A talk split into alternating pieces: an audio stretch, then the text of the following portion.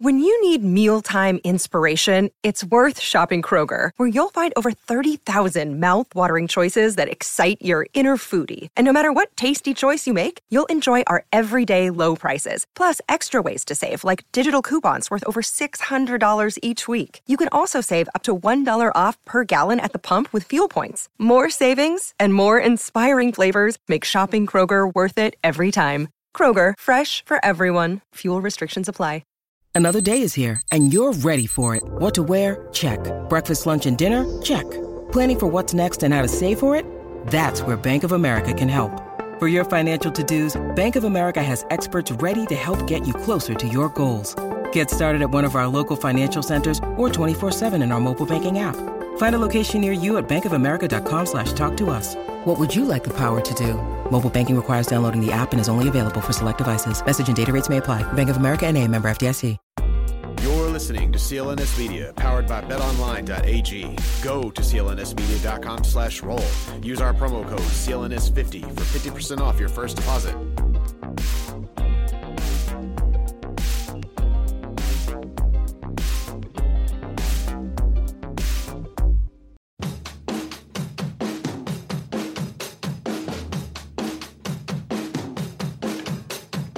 You're listening to the Black and Gold Hockey Podcast with Mark Allred and Rob Tomlin.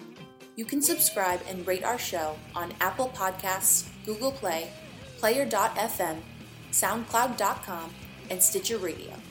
You can support the show financially by going to blackandgoldhockey.com and clicking on the fanatics.com banner before shopping online. You can also purchase exclusive Black and Gold Hockey podcast merchandise in the official B&G shop. And now, time to start the Bruins hockey talk from three different countries. Enjoy the show.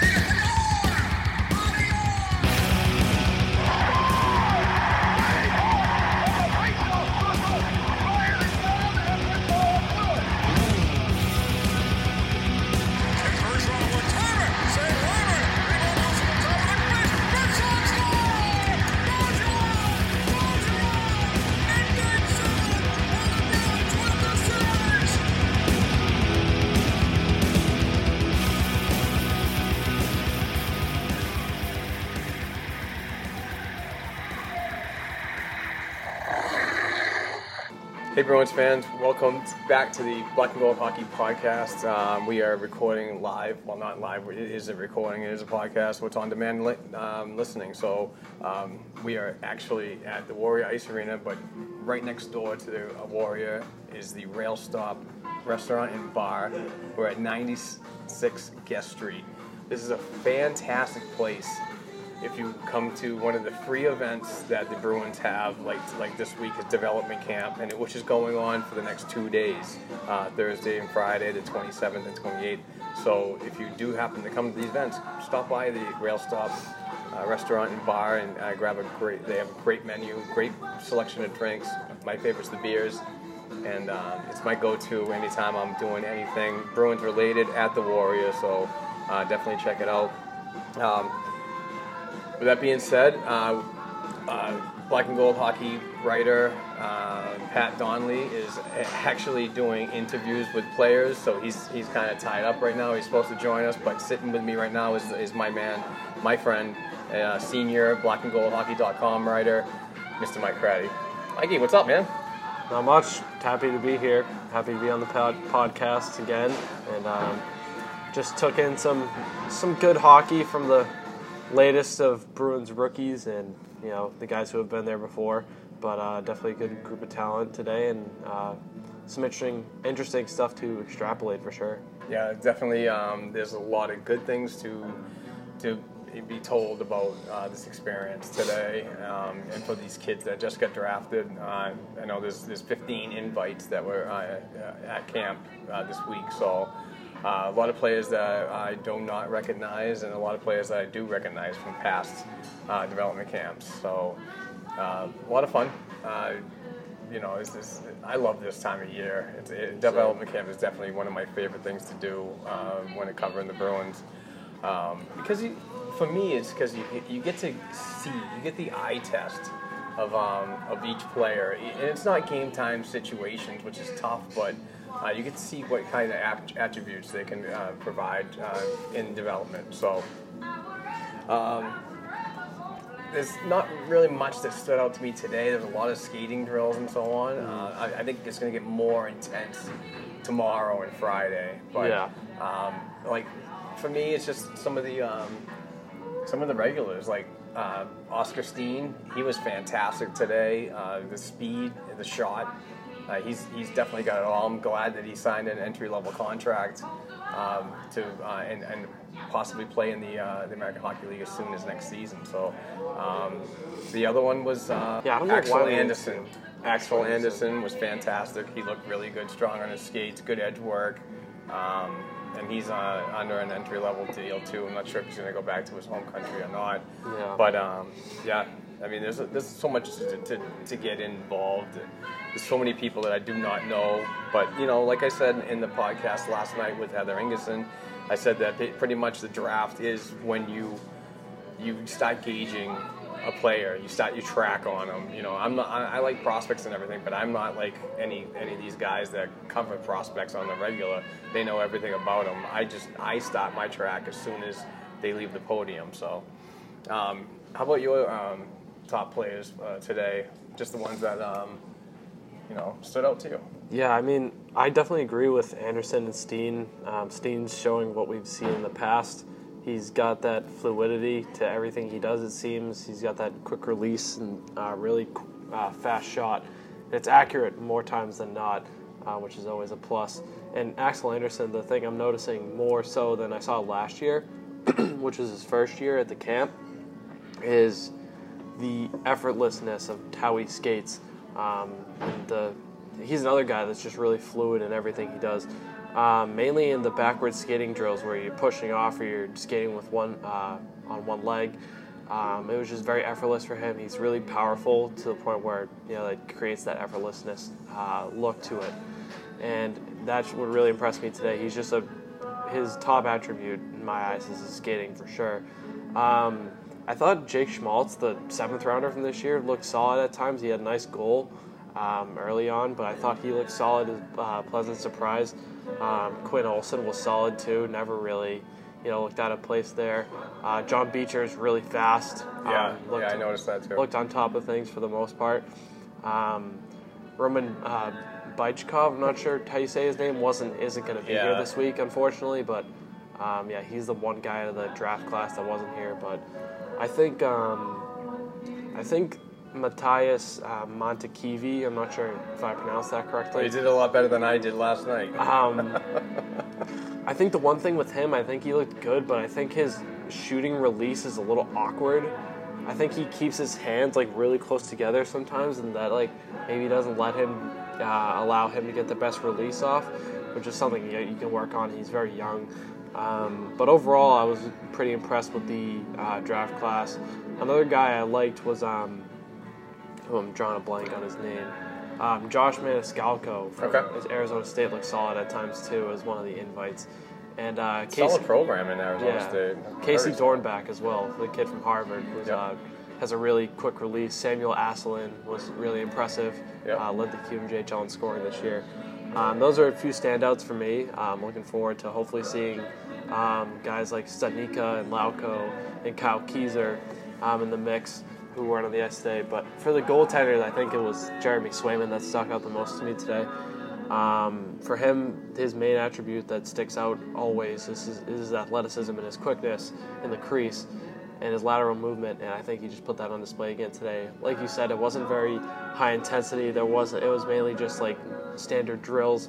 But I think um, Swayman looked good in the pipes, and overall, it was a pretty good day for the uh, most of the crop today. So I was impressed. Yeah, I mean, I really, that was great, Mike, and, and the way you explained everything and and and, no, and remembering all these names was was fantastic. But as much as I did see a lot of the players and, and the skating drills and so on, my my focus was on goaltending. I'm a former goaltender myself, so.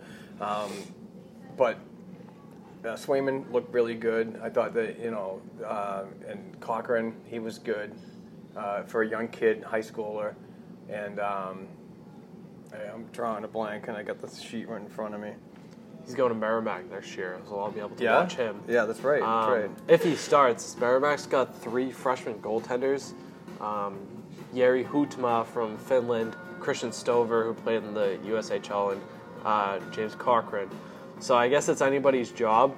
Um, so if Cochran's going to be between the pipes, uh, I will definitely be there. I will be watching and maybe uh, throwing some video out there, something like that. you know, Nice. Yeah, you for, did a uh, great job on the tweets today. Thank you. For everybody, anybody who wants to keep tabs on him, since this is his second time at camp, you know he's probably someone on the team's radar Yep. um, as an undrafted kid. So Yep. definitely something worth monitoring in the future.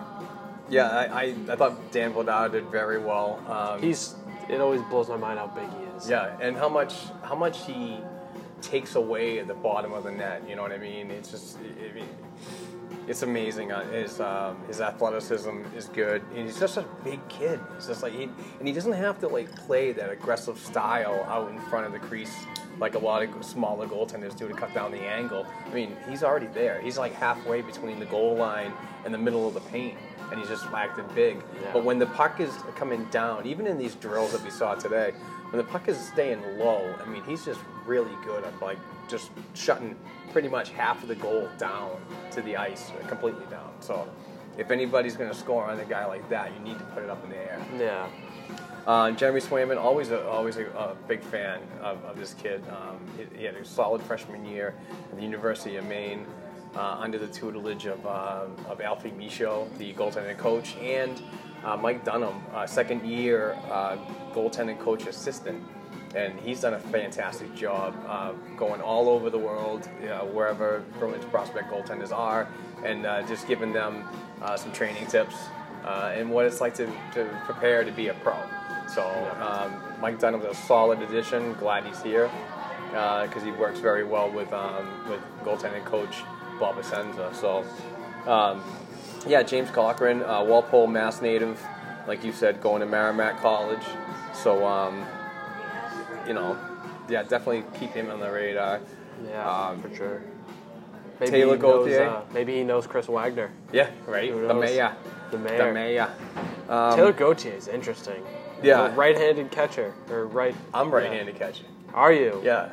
You don't That's see why- them that much. That's why when I when I when I looked over, I'm like, wow, you know, I was like, you know, just brought me back a little bit. The only like recent right-hand catchers I can think of in the NHL are Hutchinson. like Jonas Hillard, Hutchinson. Wait, Michael Hutchinson is? Yeah, I didn't know that. I didn't even remember that. And Steve Mason too. Is a I right could be wrong on that. Could be wrong. I'm not sure. I honestly don't remember. I had a few drinks last night. So, um, any anybody else that really stood out at all um, to you? I mean, Um, thinking back, I mean, hmm. I mean, I'm kind of biased here, but I think Mike Hardman had a good camp. He's the kid I wrote, Again. just wrote a story about. Yep. Um, he lives actually lives down the street from me, going to Boston College next year. I thought he looked solid. I think, um, I think he weighs a little bit more. I was talking to his dad. Um, I think the 190 is a little light. He's hovering around 200, 205 now, so he's got some, he's got some some good weight on that frame. And um, when I talked to him, he said one of the things he wants to improve at camp, playing against you know a different group of guys, some higher, um, some pretty high level players, and obviously at the college level in the future, is his first three steps. He he feels, and you know you watch him, and you see he is a good skater for a kid his size, but um, the one area he wants to improve on is those first three steps and his acceleration. And overall, you know, I don't think he let that slow him down today. I think he um, shut off that quick release, and you know, he scored 39 goals this year in the um, in the BCHL. So he's a goal scorer, and he's um, going to be hopefully looked at to score a bit at uh, BC even as a freshman. And I think he just um, put his top attributes on display today. Um, and Jake Schmaltz again too, the seventh rounder. Um, I thought was solid as well. He's got um, he'll, he'll be going to the college road as well um, in North Dakota, but he's got ties with um, his brother cousin Nick is on the um, on the Arizona Coyotes. I thought he looked solid. Um, Nate Sucese, or I'm not sure if I pronounced that right, uh, looked pretty solid as well. He's a kid from uh, Penn State, just kind of small, shifty forward. Uh, uh, just had a good camp for me, honestly, today. And my last guy, obviously, is Linus Sandin, who's a bit different in regards that he's older than a lot of these guys. He's 23. Uh, played over in Sweden this year uh, for, I think it was, double check here. Yeah, it was HV 71. Good club. Um, good club in Sweden. And you, you could see his age um, shine through. He looked very composed, and he just something about those Swedes, man. They have the finesse. Yeah. And him and him and Oskar Steen really have that finesse and how they handle the puck and shoot it, and he could just really rip it, and uh, just seems like a kid that's got a good uh, hockey mind um, on him, and you know he's got some got some smarts for sure, and he he definitely stood out as well. Um, for me on defense, um, in the in, in the uh, in these, you know, in this camp. I I like Dustin McPhail, McFall, McPhail. I'm not sure how how to actually say it. I, he looked pretty good, really good edge work. Um, and he's going to Clarkson next season. Uh, commit there. He played in the Ontario Junior League. Junior Hockey League uh, last season, and um, I was I was told that if he didn't play in the OJHL last season, that his eligibility for Clarkson would have been null and void, and he w- probably Really? would have gone to an uh, Ontario Hockey League team. I wonder if a certain team holds his rights. Could be. Maybe, It yeah. could be. But um, yeah, it- it's just a. It was a good day one, and we got two more days of this. Um, looking definitely looking forward to seeing more. Um, yeah, I, I want to see Lauko. I'm a huge fan of Lauko, Studnicka, and those So guys. So am I. You know, Lauko train. The locomotive. Uh, locomotive. That's what it is. Yep. That's what it is. Uh, yeah. So um, let's talk about the draft a little bit. Um, how about what are your thoughts on how this team selected this year? They seem to, to me again a lot of reaching, a lot of numbers that I've I looked at from uh, from the, the rankings. It just Yeah. seemed like they were you know, I can't complain on, on how they draft. I'm, I'm not I'm not going to do that, but it just seems like they're they're going way out of the way to get a certain player and not the best available. Yeah, I think something I want to get out of the way first is with McFall, McPhail. I think Clarkson's an underrated uh, route for him because I think they're really up and coming. They've really broken onto the scene recently. So I'm interested to see how he develops there for however, however long he is there. Uh, when it comes to the draft, there you know you look at the who was on the board at pick 30.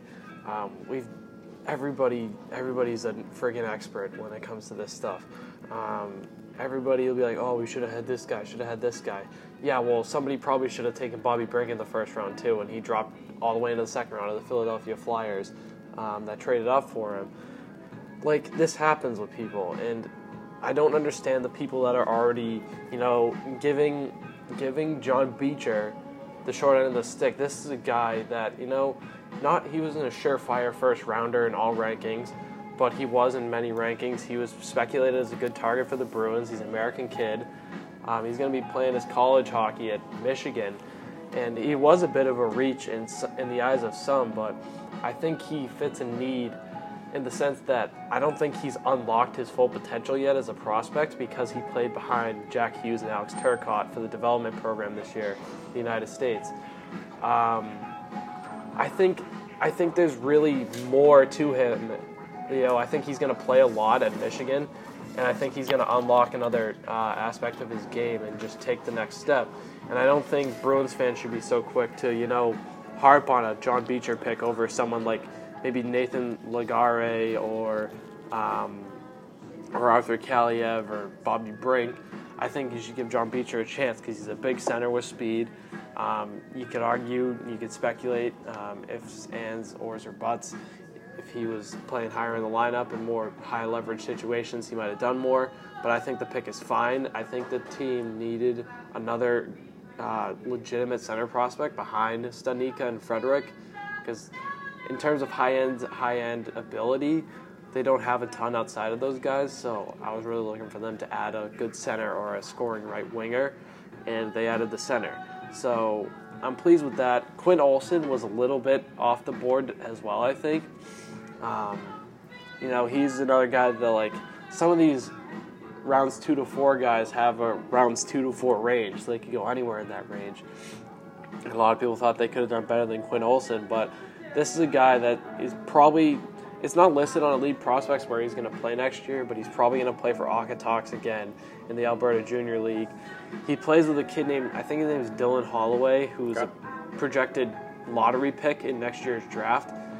And you know that's something to monitor if he's playing there for another year, playing with this Holloway kid, and potentially tearing it up before he goes to Minnesota Duluth uh, for the 2020, 2021 season. I think Quinn Olson has intriguing upside in that sense. And like I said with Jake Schmaltz, uh, the seventh rounder, he looked solid today. Uh, I think you know he looked pretty comfortable for a, the seventh rounder. He probably turned some heads a little bit. Um, with Mantykivi, like I said, you know, I think he needs to work on his release a bit. I think his hands are a little clunky and he's a little bit too bunched up at times, but you know that can be worked on. He's a young kid, and um, yeah, I think overall the Bruins did a solid job at the draft. I hope um, in the future we hear more, see more from uh, Roman Bychkov. Uh, sometime this year, I assume he's probably just going to play in Russia again.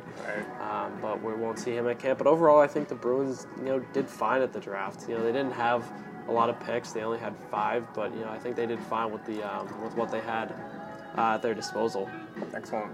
And joining us now is uh, is Patrick Donnelly. He's the uh, the writer, new writer, uh, first year writer at the blackandgoldhockey.com. Thank you very much for your, your continued contributions to the website and what you my did. pleasure. And so, how was how was this experience for you? Getting to uh, get down in the locker room uh, at a Bruins event and talk to the players. Yeah, it was unreal, honestly. Um, being able to talk to players, you know, pick their brains a little bit, or at least listen in when you could pick their brains. Um, and it was really interesting hearing, hearing um, Jamie Langenbrunner speak just now on everybody. Um, just about his thoughts on, you know, guys like Cooper Zech and Oskar Steen. I know we have we've had a focus on him between SHL articles and the article on him signing with the team, and it was just a really cool experience. Yeah, yeah, that's awesome, and thank you very much for doing that. It's a real class act. Um, uh, another question that was how was it? Uh, how was it up there with the uh, the rest of the uh, the hard work and media crew in Boston sports? It was it was interesting just seeing like how they interact with each other. You know, it like looks like it's a real like strong camaraderie up there. They're all friends. It looks like. Yep. Um, but um, just being up there in the press box wasn't wasn't that great of a view. Like you told us earlier, it's like couldn't see anything really unless Yeah. you like stood up on your chair. But um, it was still pretty nice being up there nonetheless. Absolutely. And having the charger was nice. Yeah, yeah, right. Yeah, all those, all that free stuff up there. Um, no, great. Um, and we were just uh, talking to Mike about uh, the players that stood out. So let's hear what uh, players that you, when you were able to see them, uh, who really stood out for you. I really liked what Oskar Steen showed today. I thought he had a real good motor on him. Here we am, like with the hockey lingo, but he looked really fast, faster than a lot of people give him credit for. He stood out to me. And I saw Mike mention on Twitter his release is really strong. Um, and obviously, John Beecher can't can't knock the skating ability. It's on. You see it in the highlight packages you saw when they drafted him, or you look him up on YouTube. Um, and you hear scouts say, "Oh, he's a great skater," but unbelievable just seeing him in person and being able to see him up close. For considering his size too, as Yeah. a big man, he Yeah. can move. Um, and so you hope that with a little time at Michigan, he'll be able to find, you know, like the offensive creativity people might be looking for. But you also don't know if that was just he was conforming to his role behind Jack Hughes and Trevor Zegras and Yeah, yeah. Turcotte, etc. Um, and also, um, I think it was Matt Wolf, um, 6'4 defenseman. I mean, uh, here we am like talking about the skating ability again, but for as big as he is, he looked like he could move pretty well out there and had looked or decent stat sheet for his three years at Minnesota Blues so far. He'll be a senior next year, so I'd like to see more about, out of him this week. And he's a camp invite too, Wolf, Yes. right? Yeah. So this is second second one. He was, he was here last year when we were, were covering the the event. Um, yeah, when you talk about Beecher, um, there's not many people in draft that was selected this year that and it's not about his skill set, his size. Yeah. His skill set is really good, but it's just you don't see that in a big man like him, and he's and he's going to grow. I mean, what is he listed at now? It's two twelve or something like that. Six four two, uh, six three two oh nine. 209, and that's probably just going to get more. He's going to get Yeah. bulked up in muscle. he's still really So he's uh, probably going to definitely break a 225, and that's like power forward stature right there. That's in my opinion. that's someone who you're gonna hate to have forechecking against you if you're. because you're going to get trucked over every time. And he's it's not like he's gonna play in a sheltered role. He's gonna play against college hockey players, and you know some guys that are older than him, and he's gonna play in a rough environment. It's not gonna be. It's not going to be uh, cute and ditzy in college hockey. It's going to be hard, and you're going to have to you're going to have to be ready. Um, you be ready to be thrown around. You know? You're going to be thrown in with the Wolves, especially as a first round pick. He's going to play a lot, I imagine. And as- he's as- going to be thrown in. He, Michigan, they play great teams every year. They're one of the better teams in the country every year. Like he's going to be thrown in with the Wolves. And as a big um, freshman going to the University of Minnesota, I mean uh, Michigan, he's gonna um, get a lot of good like in, advice from like a guy like Jack Becker. Jack Yeah. Becker's a big kid too. You know what I mean? I don't I don't exactly know where to project Jack. Um, you know, he's a big kid. Definitely a fourth line center, something like that down the future. But there's, there's just so many so many avenues for a kid like this to just make a huge impact in the NHL when he has the opportunity. So take the four years that you can do, or three years or whatever. You know the, you know the, the terms nowadays in the NCAA that you know after two or three years you're pretty much ready to commit and turn into a pro, start Yeah. making some uh, some real money. So Yeah, you see some one and duns, but um, those are typically towards the top of the draft. I'd, I'd definitely see three, four years for John Beecher, honestly. Yep. Probably. Maybe it's two, but I, I think, I think three is the sweet spot for John Beecher. You know, I don't think they could definitely use him down the road. That's, there's no secret. Like, why else would they draft him in the first round? But I don't think they need to rush him because they currently have pretty good center depth. Um, with obviously Marchand, uh, Marchand, Bergeron, and Krejci, and then Charlie Coyle. If they decide to keep him around after next season, which I hope they do at this rate with how good he's been, and Sean Kuraly, Trent Frederic, Jack Studnicka, the list goes on a little bit longer. But you don't need to rush a guy like John Beecher because when he comes, whenever he comes in, whatever that may be, he's probably going to start in the AHL, I imagine, with Yeah. Providence. yeah, So you know he's a guy you don't have to rush, and you can just slowly let let him build into the grow into that frame and grow comfortable at the college level, and then he'll be ready to play against men in the NHL or AHL, whenever that may be. part of this. But uh, even though hockey season is officially over, there's many sports worldwide to keep you interested, like Major League Baseball Women's World Cup. and golf, um, with the British Open coming up in a few weeks. So if your confidence is high and you're feeling lucky, we suggest one website that's unlike no other. Uh, get in all the action, grab the odds, and allow the experts at betonline.ag do the heavy lifting for you. Sports, live betting, virtual casinos, you name it, betonline.ag is CLNS Media's preferred sportsbook online. Uh, please support our Black and Gold Hockey Podcast by going to clnsmedia.com slash Bruins and use the code CLNS50 for 50% back after your first deposit. That's CLNS50 at clnsmedia.com slash Bruins. BetOnline.ag, your online sportsbook expert. For sure. Uh, let's take a quick break. We're about halfway through the, an hour show. We're going to try to do an hour. I don't know if I'm going to make it because I'm getting hungry. So uh, I don't blame you. we will be right back. Passion, talent, development. NCAA hockey offers all that, and its players graduate at a 90% rate. Nick Bjugstad. Backhand scores! Wow, what a goal! David Backes. And Zach Parise were stars on campus before the NHL stage. Whether you are a fan or a player, nothing compares to college hockey. Visit collegehockeyinc.com and follow at college hockey. Champions of the college hockey world!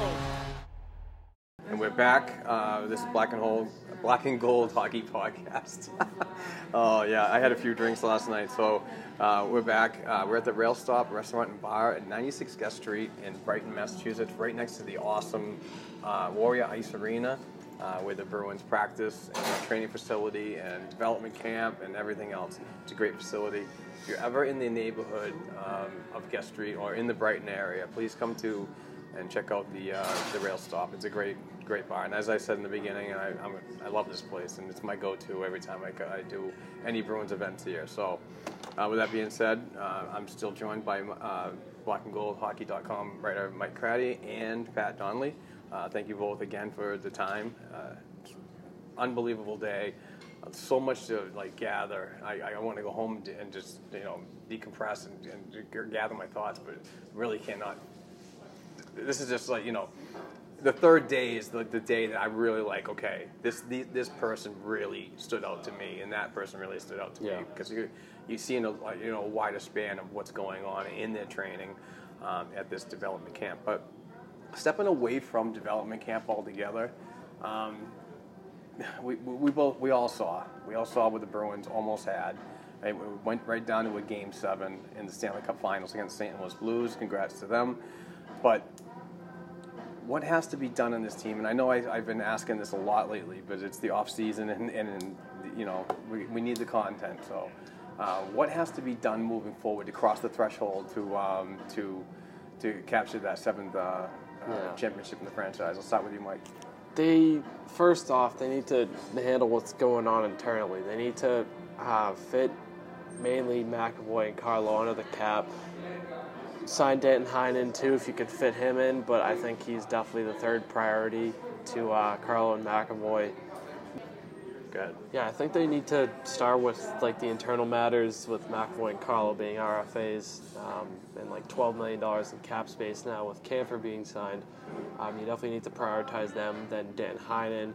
Um, I think the UFAs come after that in a sense that like, you know, maybe obviously they become UFAs July 1, but you have to you know, lock up those core young players like McAvoy, Carlo, and Heinen first, you know, because they're your internal guys. You know, you never know if Marcus Johansson's going to get offers from half the league, and you know you're not going to have much of a solid negotiation process with him because you know he's going to get offered more money or a more favorable contract elsewhere.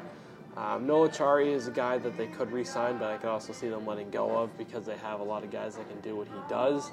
I'd hate to see him go because the guy played through a broken sternum in the playoffs, which is crazy for a bowling ball like him who seemed it seems racks up 20 hits a game. That's got to hurt a lot, whether you're being hit or you're laying the hit. Um, I think it starts there, and then I really think we've been talking about it for years. They need that second line winger. They need a permanent guy. As much as Bruce Cassidy made the revolving door on the right side work, you can't do that all the time and you know establish comfortability for some players.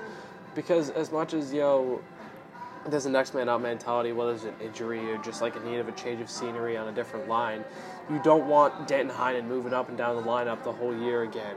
You don't want David Backes moving up and down the lineup Carson Kuhlman whoever it is Zachary Senyshyn if he makes the team.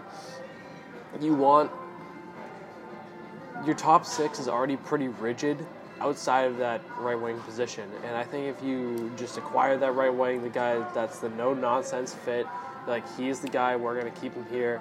And barring an injury, God forsaken, um, we keep him there. And, you know, we establish chemistry in certain spots and not just moving up and down the lineup the whole time. Whoever that may be is up in the air. I don't think it's going to be a UFA because they just don't have the cap space unless they make some moves to accommodate a free agent but they, I think they're definitely in the market for a trade. Um, whether it's Jesse Jesse Yarvi, who's rumored to, you know, um, for Boston to be a favorable destination for him. He apparently wants to play outside of Canada. Um, whether whoever it is, Matt's like Mats Zuccarello is another option, but he's gonna command a lot of money as a UFA. So you got to pick and choose your battles on the uh, on the guys that are already locked up because I don't think you're landing a right wing uh, free agent. But I think they've really got to address that position. It's been a position of need for years. Poor David Krejci has had to deal with 1,800 different wingers, and the only consistent guy recently has been Jake DeBrusk. Like, give them a consistent line mate, and I think you get more consistent results out of that line. And yeah, I think that's got to be the main priority once you take care of your own business. Uh, Pat, your thoughts on um, moving forward, what we need? Um, it's tough to really follow that up. He hit all the bases, pretty much took everything right out of my mouth. But yeah, um, priority one has to be Charlie McAvoy, and right on that same level, like kind of 1A, 1B, Brandon Carlo. Um, again, perfect world. You can get Dan Heinen in around like two, three million, maybe squeeze him in there. Would, would Um, Heinen to you be the one to bridge?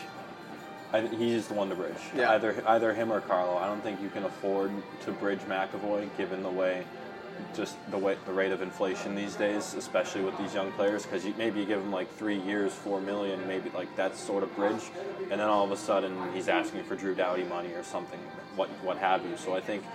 Maybe we might see a Pastrnak situation where it goes a little bit and he comes in at some crazy team-friendly contract no one saw coming. Um, but I think like the six, seven million neighborhood long term for at least seven years is what you have to be looking at for him. Right. And same thing for Carlo too. Get get him in at what you can now long term, and rather wait for him to inflate and ask for a much larger price. No, it makes a ton of sense. Absolutely. Uh, yeah, the, the right wing for me is going to be addressed, um, and it's and I'm not even sure if it's going to be done internally. I think it's going to be another year of uh, the revolving door of the Carson Kuhlman or uh, the Danton Heinen that can be inserted up and down the lineup. That's probably one of the reasons why I like Heinen a lot. And it's not his point production. That's always probably not going to be there all the time. It's just his versatility and the way that he can um, take direction from Bruce, Cassidy, Boston Yeah. Bruins head coach, and play on the fourth, the third, the second, and even the top line at, at, at some points. Um, so, uh, yeah, I would go real low term. I, I definitely would. You've got to lock your defense. Defense wins championships. It's it's Yeah. it's just a fact. So, Yeah, my, my outlier option for the Bruins, if they could somehow make it work, which is going to be tough because it sounds like Don Sweeney is not keen on moving on from David Backes, who would open up an avenue here. My top guy, if they are to make a trade, is Nikolai Ehlers from the Jets. If he is actually available, I think he is like a perfect, perfect fit. Um, for most of his time recently in Winnipeg, he's been a left winger, but he has played right wing in his time in the past. Um, whether you get him or you add to the revolving door with guys like Zachary Senyshyn who are getting a shot, maybe Jacob Lauko. I don't know how much we see of Jacob Lauko this year, but I think it's certainly possible. I think his game's at a higher level than some people give him credit for, and he could see some NHL time maybe this year if he does come to Providence. Um, but you know, if you if you don't address that position, like, do you want that revolving door? Do you want that that constant burden of having to shuffle up your lines because you don't have that consistent guy on the second line? Right. Do you want to do that? And that's something Bruce Cassidy and the crew have to have to ponder. You know, maybe the second line right wing guy on the trade market, so to say, is someone nobody's talking about. Maybe Don Sweeney goes completely off the board and gets someone just no like like I said, absolutely nobody's talking about. But I just really think that's going to hold you back because um, Ty Anderson made a good point on Twitter yesterday. I hate the argument that people say like, "Oh, the Bruins had an easy road to the Cup Finals this year with Carolina, Columbus." But if you get that far next year, there is a chance you run into Toronto again, you run into Tampa Bay, you run into you know like different teams that might be at a higher level, whoever they may be at that point in the ne- in next season, that are better than the teams you ran into this year. So if you run in with the same the same group, you might not have as easy of a time getting past them. You know, whatever road you might take, whichever teams you might see en route to a cup run. So, yeah, the, a huge reason why you have to address that position, I think, is because you're gonna you might face a tougher road next year if you get that far. And that's something you always have to keep in mind because it's a stone's throw whether you do or not. But you know, if you do, you want to be well prepared for it. Um, one thing with the $12 million cap space that the current Bruins have right now um, is there's probably not going to be any offshoots. I would, I would. For the Bruins or in general? I, I just think for the Bruins. Oh, I don't think so. You know what I mean? I, I, don't, I don't think that you're going to be. I don't think Don Sweeney, in, in, in his position and growing through the um, the Bruins like developmental system, like Yeah. he, he was like, you know, a, a player development type of role in the organization. and it, it just to give up. Sometimes it can garner four first round draft picks. Yeah, if you're going real big, You're going for Mitch Marner. Well, Exactly, Yeah. you know what I mean? But you're also taking a huge step back in your development. And when you need to yeah. replenish each year in certain aspects of the of the of the organization in, in, in the depth and so on. So yeah. I don't see it happening. A lot of people saying that they should do it. Don't don't sign Heinen, don't sign this person, don't sign that. Create some money Yeah. and then offer sheet everybody. It's, If, it's if the much. Bruins were to offer sheet somebody, the one guy I would throw out is Kevin Labanc on the San Jose Sharks. He's a young right guy that can play right winger, right-handed forward. And he can score. With San Jose, you know, locking up Karlsson recently, they have some internal matters to take care of. They might bring back Patrick Marleau if he gets bought out by the Hurricanes. Um, Joe Pavelski, who I assume they'd like to keep around because he's their captain. Um, Timo Meier. Um, there's a couple others too that I'm drawing a blank on. But you know, if they can't, you know, make room for a guy like Kevin Labanc, he's not going to cost four first round picks if you offer sheet him. You know, you might offer sheet him for a reasonable price, and then San Jose just matches it and it's over. You know, you don't get the player. But you know, if you're looking for an outside of the box route, if you can't execute a trade for that second line right winger, or you can't find somebody in free agency, if you create the room, I think Kevin Labanc is an interesting option. I think if he gets offer sheeted, San Jose will match it, but I think he's you know a guy that's worth keeping an eye out for because he's not an RFA that on an offer sheet is going to make you shell out four first round picks. What do you think? Well, I like what, what you were saying, where you think Sweeney might go could go completely off the board here with someone to address the second line right wing, because we saw that with Johansson. Like some someone may have mentioned it once in passing on Twitter, um, and then all of a sudden it's 3 p.m. on trade deadline day, and it's looking like Marcus Johansson, the Bruins, everybody completely out of the trees. No one saw that coming. But on the other hand, we also had Charlie Coyle, who seemed like years now was supposed to be going to the Bruins, and then he ended up pulling the trigger on that.